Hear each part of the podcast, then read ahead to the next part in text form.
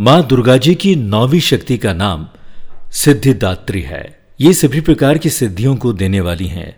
मार्कंडेय पुराण के अनुसार अणिमा, महिमा, गरिमा, लघिमा, प्राप्ति, प्राकम्य, ईशत्व और वशित्व ये आठ सिद्धियाँ होती है। माँ सिद्धिदात्री भक्तों को ये सभी सिद्धियाँ प्रदान करने में समर्थ है। देवी पुराण के अनुसार भगवान शिव ने इनकी कृपा से ही इन सिद्धियों को प्राप्त किया था। इनकी अनुकंपा से ही भगवान शिव का आधा शरीर देवी का हुआ था। इसी कारण वे लोक में अर्ध नारीश्वर नाम से प्रसिद्ध हुए। माँ सिद्धिदात्री चार भुजाओं वाली हैं। इनका वाहन सिंह है।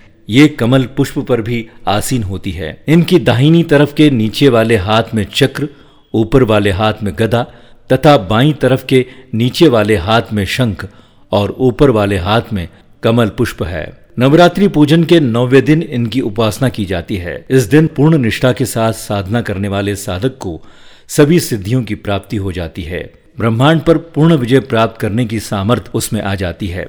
नव दुर्गाओं में माँ सिद्धिदात्री अंतिम है। अन्य आठ दुर्गाओं की पूजा उपासना शास्त्रीय विधि विधान के अनुसार करते हुए भक्त दुर्गा पूजा के नौवे दिन इनकी उपासना में प्रवृत्त होते हैं। इन सिद्धिदात्री माँ की उपासना पूर्ण कर लेने के बाद भक्तों और साधकों की कृपा पात्र भक्त के भीतर कोई ऐसी कामना शेष बचती ही नहीं है, जिसे वो पूर्ण कराना चाहे। माँ के चरणों का ये सानिध्य प्राप्त करने के लिए हमें निरंतर नियम निष्ठ रहकर उनकी उपासना करना चाहिए।